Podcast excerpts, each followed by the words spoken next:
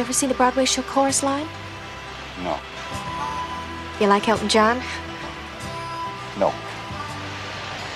You know who uh, Casey Tibbs is? Baseball player. Close. Richard Petty. No. Hmm. Waylon Jennings. No. No. When you tell somebody something, it depends on what part of the United States you're standing in as to just how dumb you are.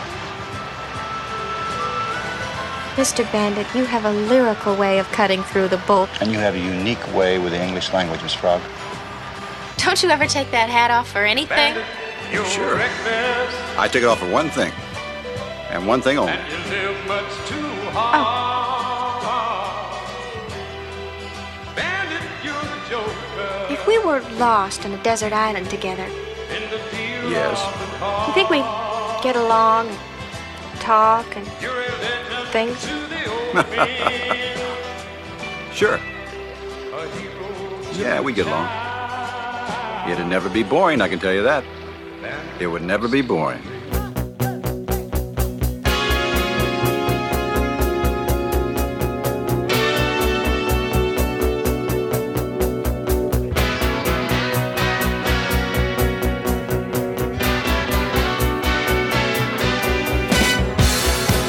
Hi, everybody. This is Ed Hoffman, and welcome to the main event. We lost a great one this week. We lost a great one, Mister Burt Reynolds, eighty-two years old. Any of you guys that are uh, my age or uh, or older, maybe even a little younger, know this guy, Smokey and the Bandit, uh, Deliverance, Cannonball Run, Smokey and the Bandit two, Cannonball Run two, Cannonball Run three. Uh, let's see, Evening Shade, uh, Boogie Nights, uh, Mystery Alaska. There's hundreds of movies this guy's done. He was... cool, man. He was he was the original Fonz, I think. And, uh, you know, I was looking for a movie clip of uh, of Burt Reynolds to play in his honor, in his memory. And, you know, there's just there's something about Burt Reynolds that was just not that vocal. It was mostly just how cool he was, and his it was very physical. You know, I look at Deliverance, and there's lots of scenes in there, but most of them are him shooting his bow and arrow or him, uh, you know, being, uh, being a physical guy. Didn't, didn't have a lot of talking in it. Smokey and the Bandit, his, you know, it was facial expressions and his reactions to other people and uh, all kinds of stuff. That was a scene from Smokey and the Bandit. And I, I left out the part where she says, take your hat off, uh, because, you know, I thought, hey, he's never boring. He never was boring. There's, this is a guy that you just had to love. And uh, anyway, uh, we'll we'll miss uh, Burt Reynolds. And, uh, you know, part of our, seems like every week we're losing somebody that was part of our lives. Uh, like I said, la- a couple, two, three weeks ago, uh, Aretha Franklin was part of uh, the soundtrack of our of our lives growing up, and uh, Burt Reynolds was, you know, part of our part of our growing up Saturday afternoons at the movies. So anyway, and then we uh, used uh, "Turn It On Again" uh, from Genesis uh, for the music, because uh, that was instead of put uh, having uh, Sally Field say "Take your hat off." Um, so anyway. Um, You know, there's there's nothing boring going on. Hey, Tuesday is is September eleventh, and my uh, annual September eleventh show, I'm going to play it next week because there's too darn much stuff going on this week to talk about. And since it fell right in between this weekend and last and next weekend, next weekend, uh, half my show will be the nine eleven show. Uh, don't miss it. I've been playing that every year for like the last uh, ten years or something. Last ten years, nine years, I don't know. I don't don't remember if I did it the first year. If that was my first year on the on this would be my eleventh nine eleven on the on the air. But anyway, uh, uh, but we're gonna talk about everything that's going on this week. I'm gonna try and get all through it in an hour because I got a ton of it here. But so first, let me get to introducing myself. My name is Ed Hoffman, President, Wholesale Capital Corporation, your local direct mortgage lender, located here in Southern California. Offices all over the place. Licensed in California, Arizona, in the process of Nevada, Ohio, Texas, and Florida. If you're interested in getting involved in any of the fantastic opportunities that are real estate and you need financing, call me toll-free at eight five five, six four zero, two zero two zero. That's eight five five, six four zero, two zero two zero. One last time, day or night, toll-free area code eight five five, six four zero, two zero two zero. If you want to get in touch with me but you don't want to talk on the phone because you're uh, calling during your work hour, work hours and you're not supposed to be stealing time from your boss, Uh, go online at w c c loans dot com. Click on looking for a loan. Click on apply now. Uh, put in as much information as you want me to have. Tell me how much information you want back. You'll hear back from myself or one of my uh, talented teammates, Eric Marquez, Alex Rojas, Cody Bradbury, Aaron Fredericks, and we'll help you uh, find the missing pieces to your real estate financing puzzle. If you uh, hear something that you want repeated, you can uh, get the uh, repeat of this of uh, this show. You can get on podcast at ed hoffman dot net, E D H O F F M A N dot net. Go to the podcast page, and you can hear this show as, several past, as well as several past shows. And if you can't wait till next week for the nine eleven show, you can. There's actually a uh, a link to the nine eleven show as well.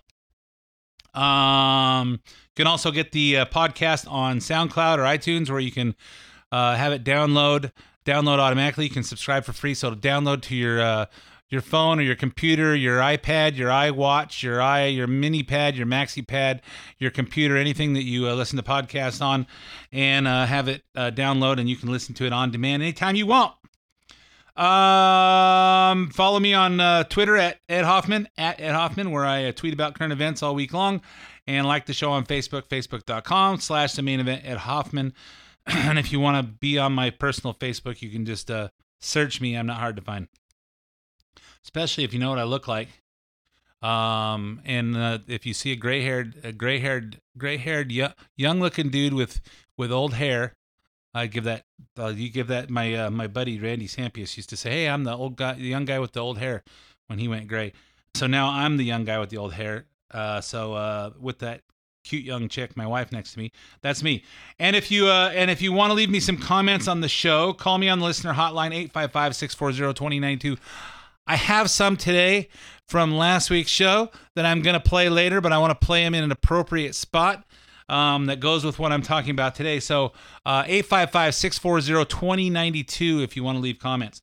So let's get on to it. Uh, we've seen some prominent people buried over the past week. As I mentioned, uh, Aretha Franklin. I know it took two weeks to get her uh, to have her funeral. I guess uh, if you're going to have that many people at your funeral, it takes time for them to make travel plans. Um, so starting with Aretha Franklin, the Queen of Soul's epic eight-hour-long funeral at the Greater Grace Temple in Detroit was attended by hundreds, including many celebrities. But the ceremony was not without inappropriate race baiting and Trump bashing. Here's Al Sharpton, who can uh, who doesn't speak very good English and apparently doesn't spell either.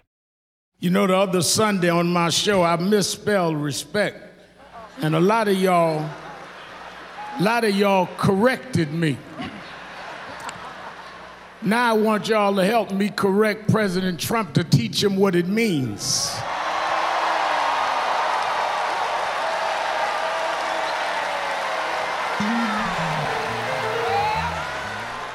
And I say that because when word had went out that Miss Franklin passed, Trump said, "She used to work for me." No, she used to perform for you. She worked for us.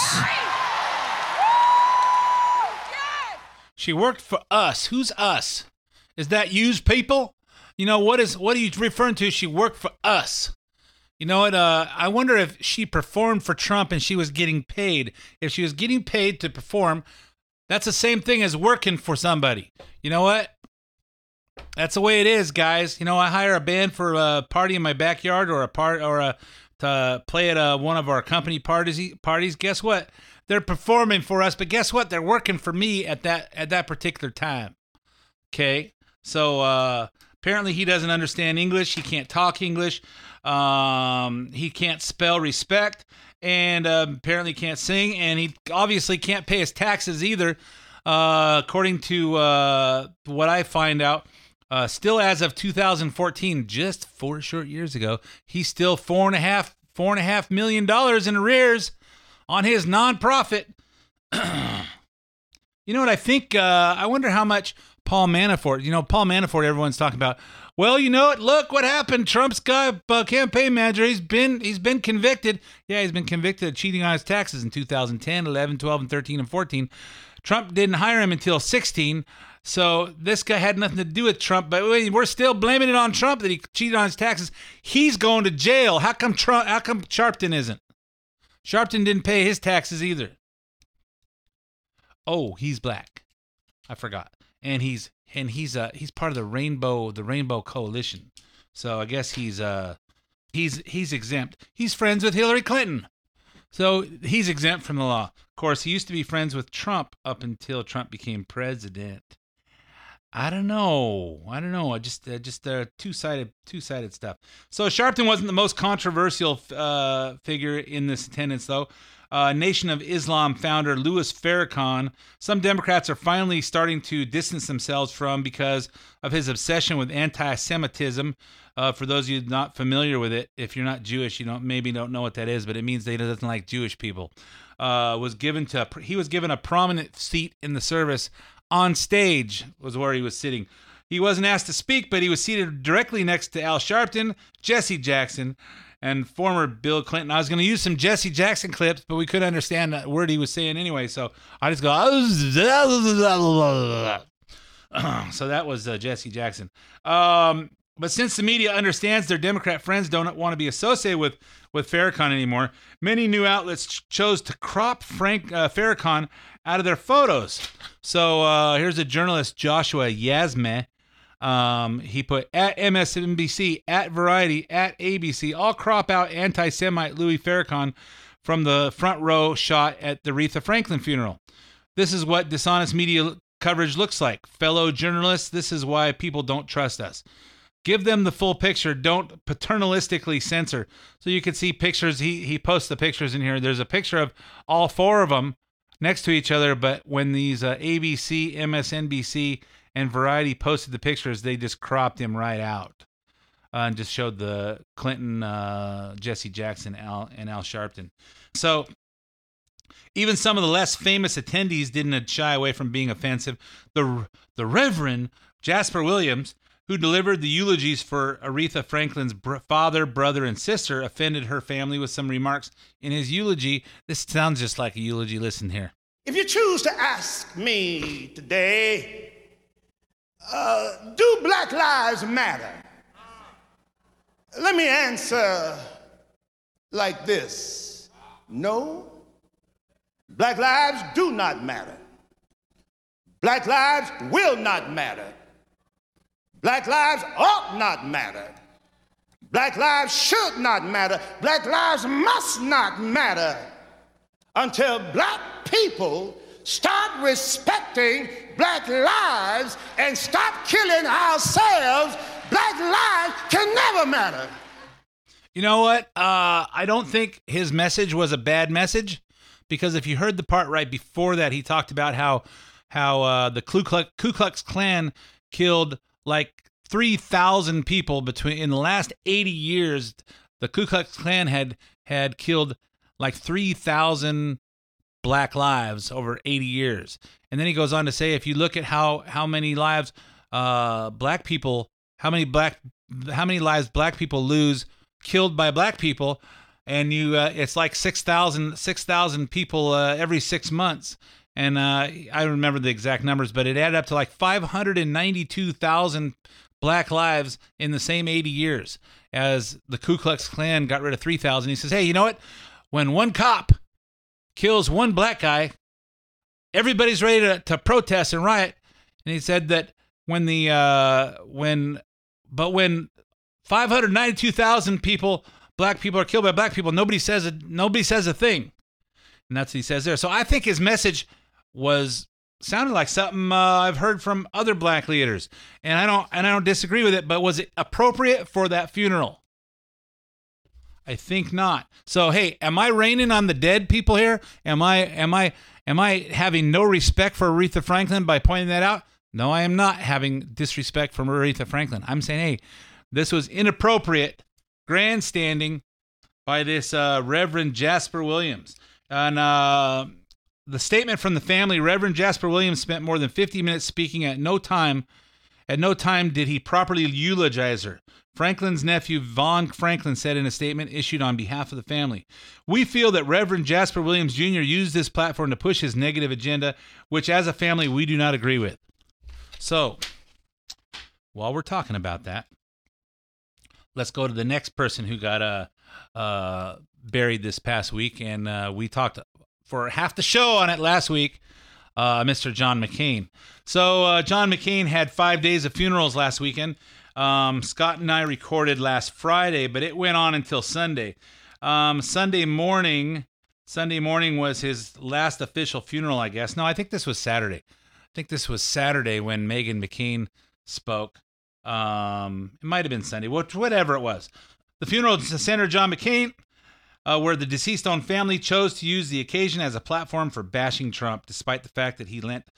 This is despite the fact that many of you don't know that Trump lent the family Air Force Two to fly his body from the ser- service in Arizona to the Capitol Rotunda in, in Washington, D C, where he lay in state to the uh, state and then to the burial at the U S Naval Academy in, in Maryland. So instead of uh, shipping him in a in a uh, commercial plane or in a mil- military plane, they sent Air Force Two, uh, which is uh, what carts around the vice president, as I understand it.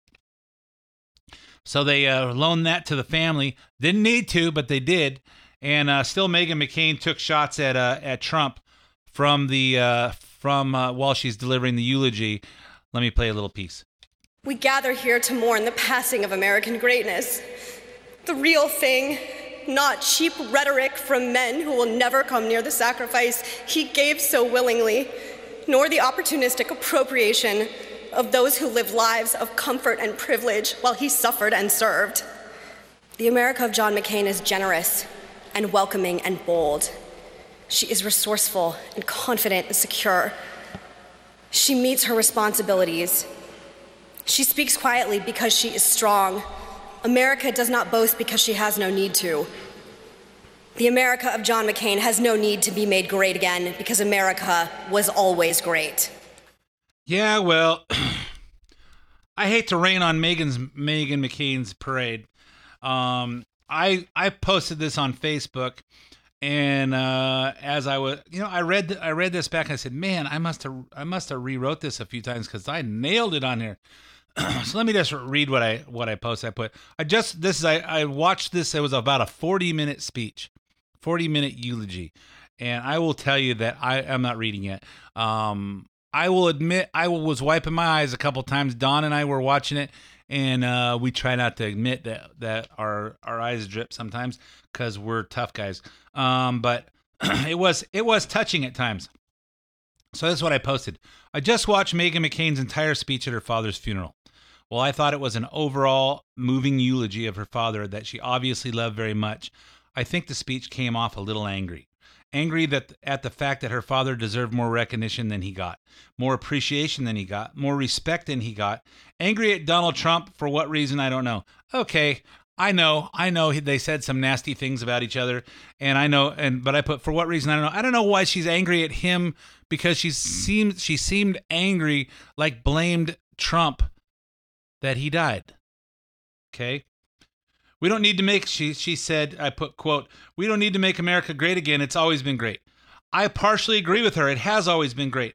But after her father lost to Barack Hussein Obama, there were eight years of a start of a fundamental transformation of our country that turned our country about face. It taught our country that it's okay to sponge off the government, that we are all owed something because we are Americans. Not that we owe it to ourselves, our families, and our country to do all we can do and be all we can be, but that our country owes us. All I can say is, what the... Fill in that last word. Where did this come from? Consequently, America had always been great until the most corrupt presidential administration in history, the Obama administration. Trump came in to turn things around and to make America great again. I know this sounds uh, pretty harsh. Maybe not. I know I know Trump is politically incorrect in what he says and how he says things, but apparently the message he is sending is resonating with the voters. Otherwise, he would not have won the White House. While Meghan McCain and others celebrate John McCain's John McCain's maverick go against the grain style and temper, temper, and I and I'll inject in here many people from the uh, from the uh, that were delivering comments at the funeral talked about his temper. And we talked about this last week. So apparently this guy said things, said things when uh, he didn't think the mics were catching him that uh, uh, he probably wouldn't say in front of a in a in a presidential campaign. So they celebrated John McCain's maverick go against the grain style and temper, and the fact that he he he speak what was on his mind, and it, that he would speak his speak what was on his mind at any given time. None of this is afforded to Donald J. Trump. Meghan continuously took shots at the president as if it was his fault that her father died. He was three to four days from his eighty-second birthday. He had a long, great life, and no one killed him. He had a brain tumor. It's no one's fault. Get over it. Let him rest in peace. So I say, I you know, I say this. You know what? Apparently, apparently, this came off uh, last week, and, and I got a lot of good, uh, positive response on my post on Facebook. But as I'll remind you every week, don't forget about the main event listener hotline. If you leave a if you leave a message at eight five five, six four zero, two zero nine two, I'm not afraid to take some insults, and I'm not afraid to back it up, because like Donald Trump, I will back it up. And uh, I got a uh, I got a call this week in regards to our uh, mine and Scott's uh, comments last week from this gentleman in Yorba Linda.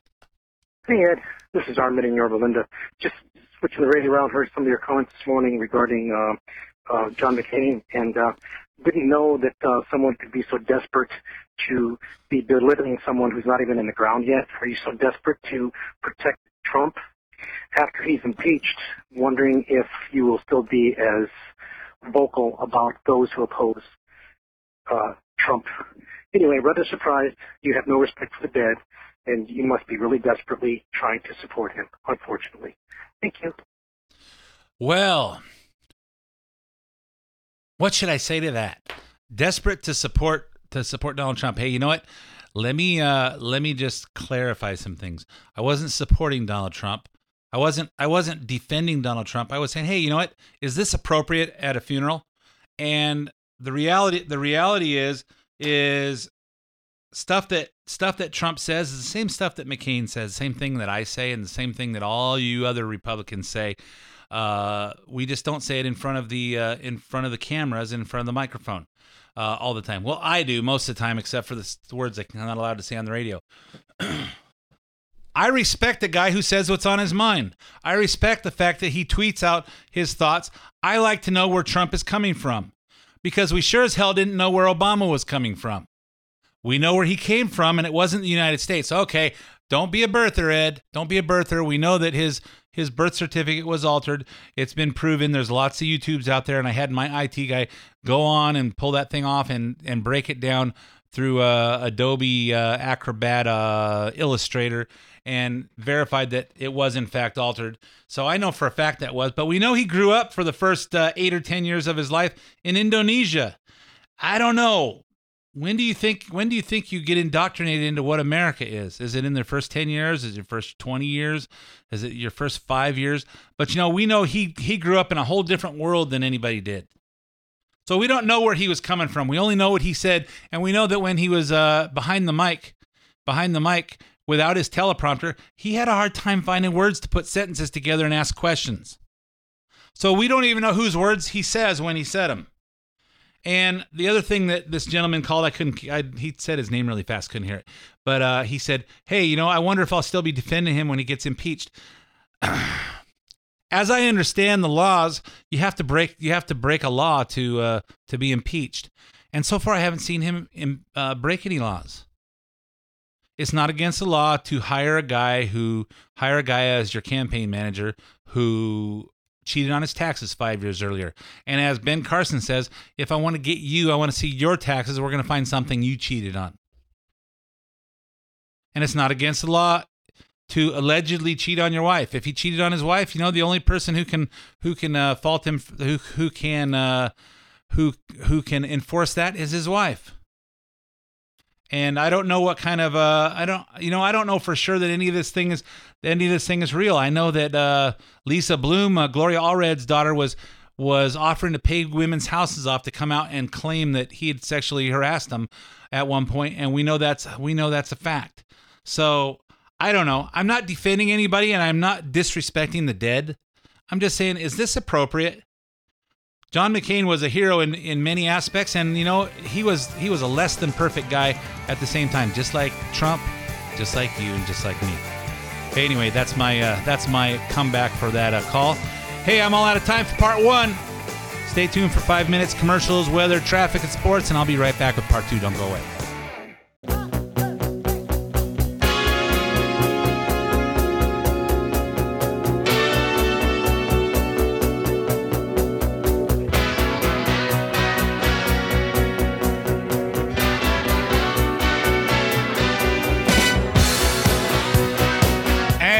back to part two of the main event. My name is Ed Hoffman, president of Wholesale Capital Corporation, your local direct mortgage lender. I do not talk about a lot about real estate or financing on the radio because I find the more I talk about uh, real estate and financing, the less you guys listen. But if you're interested in getting uh, a refinance, or you want to buy a house, or you want to uh, you want to uh, get a reverse mortgage, if you're not really sure about how those things are, call me toll free eight five five, six four zero, two zero two zero, or go on w c c loans dot com, click on uh, looking for a loan, fill out the fill out the form there, tell me how much information you want back, you'll hear back from me. Otherwise, eight five five, six four zero, two zero two zero. Um, you know what I'll tell you, uh, just to give you an idea, I, I've closed about four or five loans in the last in the last two weeks that other lenders turned down, and the only thing I did is take off cosigners. The only thing I did is look at it and go, hmm, why did they add this cosigner? I can get them qualified without it. I have one lender, I have one uh, one loan for someone who's buying a brand new house that the in-house lender said they had to pay off a lease car, which means pay off the rest of your lease and the residual, and on a V A loan. And I said, hey, you qualify without it. What's the problem? And uh, and I got them approved for that. Um, somebody I took off some uh, some uh, uh, some uh, cosigners, and uh, one person one person had been in escrow for uh, forty-five days and got turned down because of student loans, and uh, I was able to qualify them with the student loans, the same exact loan they were going after. And it was just a uh, asking a question. Hey, you know what? I know this is in forbearance, but here's the uh, here's the uh, thing from Sallie Mae saying what the payments are going to be based on their income income driven repayment plan. You know what? It's having a little bit of imagination. Um, I don't do anything. I don't sell any products that are different than anybody else, and I don't do anything anybody else couldn't do. They just don't have the imagination. They don't have. They don't have the thinker. You know what I use? Uh, I use my uh, my my mouth and my and my uh, ears in the proportion that, that God put them on my head. And uh, usually, if I listen to what your what your deal is, I can figure out a way to solve your problem. So anyway, uh, call me toll free at eight five five, six four zero, two zero two zero if you need financing. Um, so anyway, uh, don't forget about the listener hotline, as I discussed right before the uh, right before the break. Um, eight five five, six four zero, two zero nine two. If you're inspired by anything I said, or you're mad about anything I said, and you want to give me a comment, call in, put it on there. Here's one other one we got last week. I've been watching the Kavanaugh uh, proceedings, and I am just so discouraged at the direction our country is going into. I mean, we fight the good fight, but the left is winning, and they're going to have their anarchy. They are the party of anarchy. Well, you know what? Uh, the left appears to be winning, but I saw a thing on uh, a uh, a uh, some polls this morning uh, showing that Cox and uh, Newsom are like forty-four percent to thirty-nine percent. Newsom is in the lead right now, but Cox is right behind him. And I know that Cox is not a super inspirational guy, but Newsom is Satan. We can't let him have. We can't let him run California.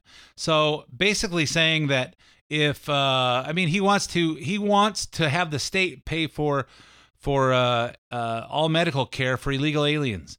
Why don't you just come out and say it? We're just gonna we're just gonna open the borders and let everybody come in. I mean, we can't sustain that. This is a math problem, folks. This is why we elected Donald Trump, because he's a businessman. He can do math. There's some common sense and some math here.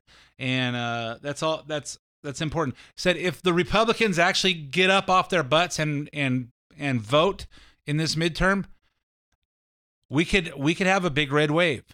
We could turn California turn California red and turn and keep the the the the House and the Senate as the Republican majority. So anyway, November eighth. November eighth is election day. Is that right, Dan? November sixth. November sixth. Okay, Democrats, November eighth. Everybody else, November sixth. That works. Okay, so uh, November sixth. I'll be on a cruise ship by then on my way to Hawaii, but I will vote before I leave. And uh, and we will, before the election, go through all the propositions as somebody requested uh, last election, and I failed to do that. So I'll give you my opinions on the, on all the propositions before the election time. So let's go on to Bob Woodward, uh, uh, veteran uh, Washington Post reporter, uh, put out a new book, or he's got a new book coming out. It's called Fear, colon, Trump in the White House. And it was released this week, so it came out this week. Woodward claimed to quote several senior Trump officials in the book, many of whom are denying they said things attributed to them, which include the following claims. and I, and, you know, and uh, we were talking earlier before we started recording. Trump's getting hit from all sides every week. It's something else. Okay, so here's a book, and this is one of the things I was think, thinking about this morning. You know, it used to be if you saw it on the news when we had uh, Channel Two, Channel Four, Channel Seven, and then if uh, when you're really bored, you can, uh, uh, or when or when something was preempting that you wanted to see, you could have a five, nine, eleven, and thirteen. So when there was only only broadcast T V, it seemed like we trusted the news because if they broadcasted on T V, it was probably true. Now, how many channels are there? Who knows what's true? Which channel is telling the truth? Which channel is not? This is why I say, listen to whole speeches. Read whole stories. Get all the information and think about it. Don't don't buy the buy the the little the little uh, clips that they put out on the internet, because depending on who's putting it out is telling you is telling you the story they want you to hear, and you know you hear stuff out of context. Use your own brain. So here are the claims that Bob Woodward put in his book. And of course, if it's in a book, I read it in a book, it must be true. That's not always true. Okay, claim one, White House Chief of Staff John Kelly described Trump as an idiot. It's it's a, it's pointless to try and convince him of anything, Woodward quotes Kelly saying. He's gone off the rails. We're in crazy town. I don't even know why any of us are here. This is the worst job I've ever had. On Tuesday, Kelly said Woodward's account was false. Uh, claim two, Trump allegedly called Attorney General Jeff Sessions a traitor and mentally retarded for recusing himself from overseeing the Russian probe. This guy is mentally retarded, Woodward claims Trump told staffers. He is, he's this dumb Southerner. He couldn't even be a one-person country lawyer, lawyer down in Alabama. Now, he couldn't even be a one country, uh, one-person country lawyer down in Alabama. Somehow I don't really, I you know, I, I don't, I wouldn't be surprised if that was true, but I don't really care. Okay. Uh, he's terrible. He's saying mean things about people. Yeah, he's saying what he's thinking. And we're all thinking the same thing. Sessions is a nobody. He's a nothing. He's doing nothing. He's not, he's not doing what we want him to do. We want him to enforce the laws for everybody. Claim three, lots of claims about Secretary of Defense James Mattis. This book links number number of statements to Secretary Mattis, including one that Trump has, quote, the understanding of a fifth or sixth grader. Yeah, well, if you remember, if you remember this game show, some of those fifth graders were smarter than than lots of adults. Another account in this book is that Mattis had to rein in Trump after a phone call in which the president ranted about wanting to effing kill Syrian President Bashar Assad. Mattis issued a statement Tuesday condemning the book as uniquely Washington brand of fiction. You know what?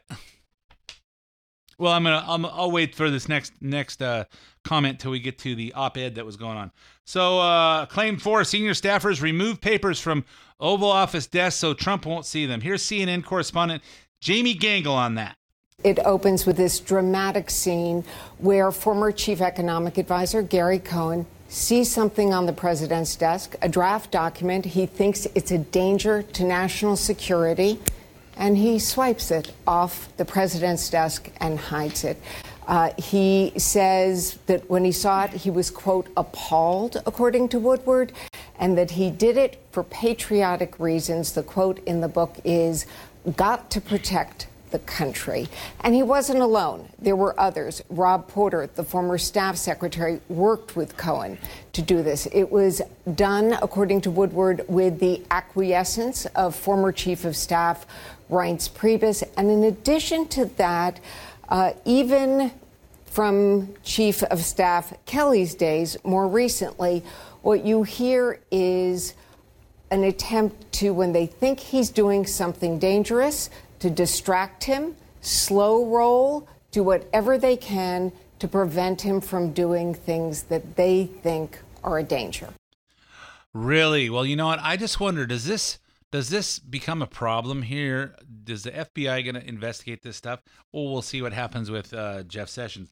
Because if this is true, is this not Gary Cohn being another Peter Strzok, where he's seeing stuff on the president's desk and he's single-handedly deciding what's best for the country and he's taking it over?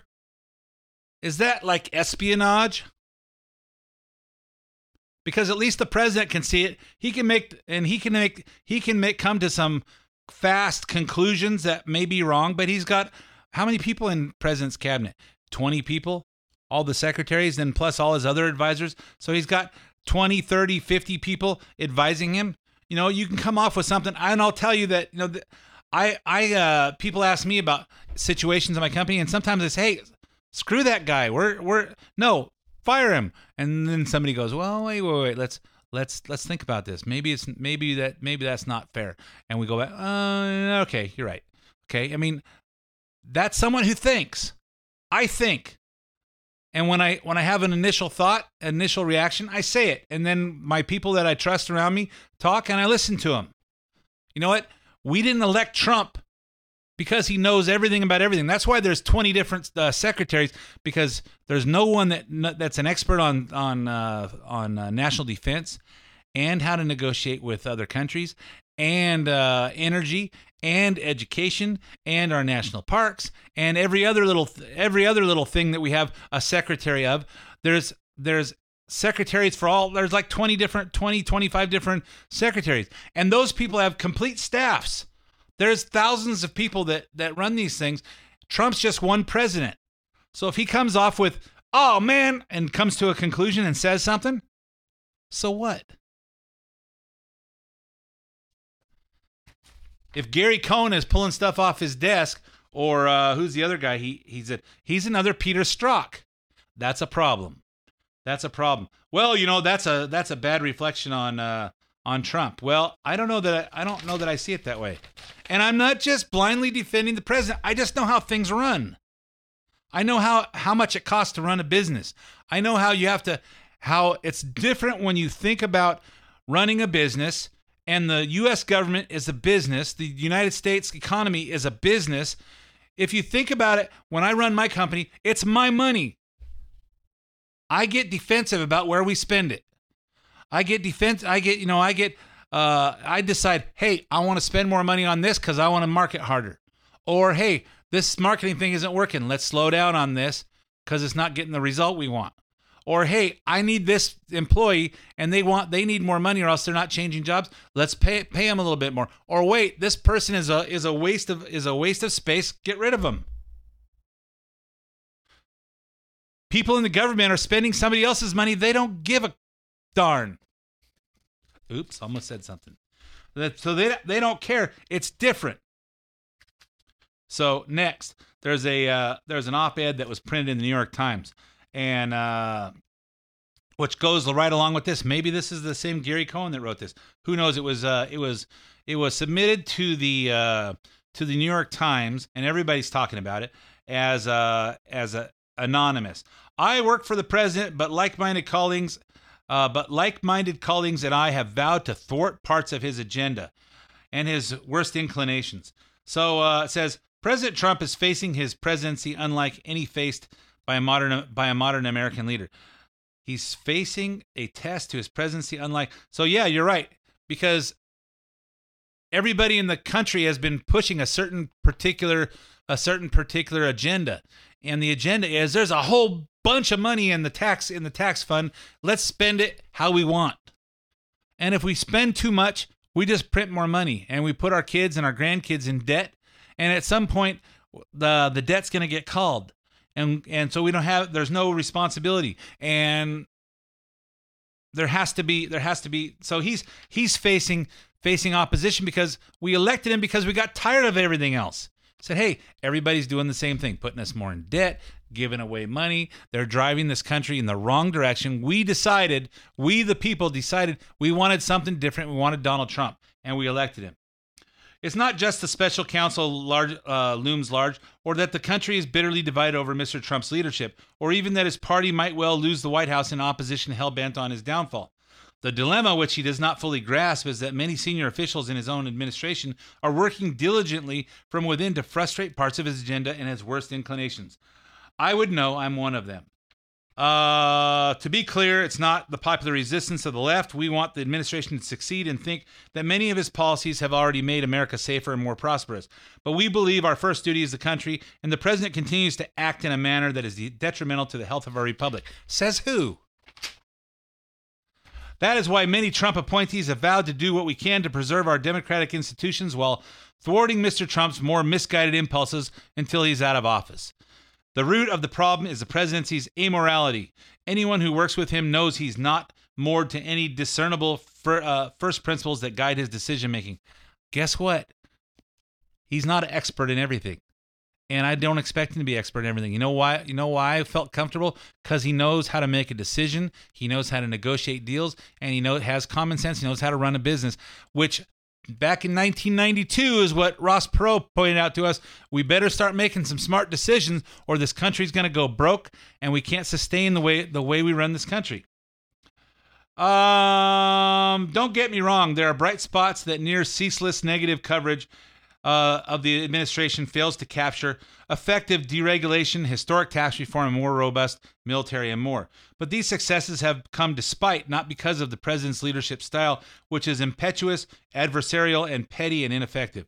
Well, all evidence to the contrary, because things are getting done. So his leadership style is say what's on his mind, but apparently he listens to his advisors, because we're uh, we're looking stronger amongst our uh, our uh, uh, our our allies and our adversaries in around the world.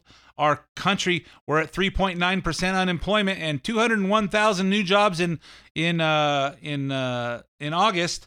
And how about uh, how about our uh, manufacturing jobs are up higher than they've been since like nineteen sixty-nine.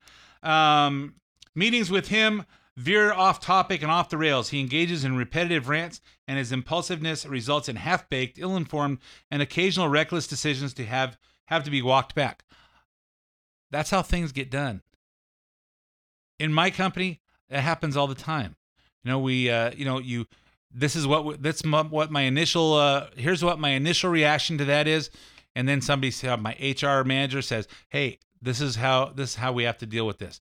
Or, "Hey, let's run this by our attorney." Or, "Hey, let's uh, hold on a second. Let's let's consider this. The salespeople need this. They need this support. Blah blah." And you know what? Initial reactions. Hey, so what? We have someone with a strong with a strong personality. They're strong-minded in the in the uh, in the White House. I would rather have that than a than a, a spineless jellyfish, which was Obama. Meeting, uh, let's see here. It may it may be cold comfort in this chaotic era, but Americans should know that there that there are adults in the room. We fully recognize what is happening. We're trying to do what's right, even even uh, when Donald Trump won't. Well, I think uh, I think that's a problem, and I think they'll find out who it is. So I got uh, I got six minutes left. Let's talk about the Kavanaugh hearings. Every Senate confirmation hearing of, of the Trump presidency seems to be more chaotic than the next, thanks to protesters from liberal activists, the Democrat senators who try to block uh, Trump's nomination with theatrical stunts. Uh, that was certainly the case this week for the Senate confirmation hearings of Judge Brett Kavanaugh, Trump's second Supreme Court nominee. Uh, for, for the protesters, elected Democrats, and they tried to hijack the hearings. Kamala Harris of California, Richard Blumenthal of Connecticut, Cory Booker of New Jersey, and Mazie Hirono of Hawaii all took turns grandstanding about how they want more time to review the forty-two thousand pages of documents related to Kavanaugh's time in the Bush administration. You know, Kavanaugh's got more, more. Uh, he's he's more open book from a uh, from his time in the judiciary than probably anyone we've ever nominated. And of course, they need more time to review the documents. The documents, although twenty-four hours after Obamacare came out, they voted on that uh, thousands of page uh, document, and they didn't need to read that, but they need that for this, even though they've had, I don't know, when did he get nominated? Six weeks ago? Eight weeks ago? There were plenty of protesters in the room who, for some reason, were allowed to interrupt the proceedings all day long. Let's hear little pieces of this. forty-two thousand pages of documents that we have not had an opportunity to review or read or analyze. You are out, you're out of order. I'll proceed. We cannot possibly move forward, Mister Chairman. I extend a very warm welcome. We have not been given an opportunity to have a meaningful hearing. Mister Chairman, if, if we cannot be recognized, I move to adjourn. We have been denied real access to the documents we need. What is the rush? What are we trying to hide by not having the documents out front? It is regular order for us to receive all the documents, to receive all the documents that this committee is entitled to. Okay. Kavanaugh is one of the most distinguished judges. Mister Chairman, I think we ought to have this, this loudmouth removed. Yeah, this is uh, Kavanaugh's a, a freaking Boy Scout. And probably one of the most one of the most respected legal minds in the country. Uh, three days for three days, senator after senator asked Kavanaugh to clarify his stance on Roe versus Wade, despite the fact that he's he's called Roe versus Wade settled law dozens of times. Here's Diane Fe- Diane Feinstein got up, was around, and every time she got twenty minutes, to, all she did was say the same exact thing over and over and ask these same dumb questions. We have an email that was previously marked confidential but is now public and shows that you asked about making edits to an op-ed that read the following, and I quote, "First of all, it is widely understood, accepted by legal scholars across the board, that Roe v. Wade and its progeny are the settled law of the land," end quote. You responded by saying, and I quote, "I'm not sure that all legal scholars refer to Roe as a settled law of the land at the Supreme Court level, since court can always overrule its precedent, and three current justices on the court would do so. This has been viewed as you saying that you don't think Roe is settled. I recognize the word said it's what legal scholars refer to, so please, once again, tell us why you believe Roe is settled law." So for the twenty-fifth time in the course of three days, you know what, maybe uh, maybe Feinstein should watch the movie With Honors. The genius of the Constitution is that it makes no permanent rule other than its faith in the wisdom of ordinary people to govern themselves. Our founding parents were pompous, middle-aged white farmers, but they were also great men because they knew one thing that all great men should know, that they didn't know everything. They knew they were going to make mistakes, but they made sure to leave a way to correct them. They didn't think of themselves as leaders. They wanted a government of citizens, not royalty. A government of listeners, not lecturers. A government that could change, not stand still. Yeah, and uh, you know what? This is, uh, I'm going to jump towards the end because I'm almost out of time. Uh, one Democrat decided to amp up the craziness on Thursday, and surprise, surprise, it's twenty twenty hopeful, presidential hopeful Cory Booker, New Jersey, citing twelve pages of Kavanaugh's two thousand one to two thousand two emails that he'd previously been labeled committee confidential. Booker dramatically announced that before the T V cameras, he was releasing them in violation of the Senate rules, and he was prepared to pay, face punishment. I knowingly violated the rules that were put forth, and I'm told that the committee confidential rules have knowing consequences. And so, sir, I come from a long line, as all of us do as Americans, and understand what that, that kind of civil disobedience is, and I understand the consequences. So I am right now, before your, before your um, process is finished, I'm going to release the email about racial profiling, and I understand that, that the penalty comes with potential ousting from the Senate. Oh, my God! What could it be? Turns out, turns out, as I as I ran out of time, uh, Republicans had already cleared the emails for release, so Booker's stunt was a complete dud. And uh, when you read the, the emails, the specific email is him telling President Bush that we should steer away from figuring out uh, uh, how to how to put any race into how we're going to protect our airports in the future. We'll talk more about this next week because I'm out of time. Everybody, my name's Ed Hoffman. Thanks for listening to The Main Event, and I'll be back again with you next week. Views expressed on this program are of Ed Hoffman and his invited guests and do not necessarily reflect the views or policies of Wholesale Capital Corporation. W C C is licensed by the California Bureau of Real Estate Broker License Number zero one one four seven seven four seven, N M L S nine eight seven three, and California Finance Lenders License Number six oh three K six one zero. Also licensed in Arizona by the Arizona Department of Financial Institutions, M B number zero nine six one nine nine.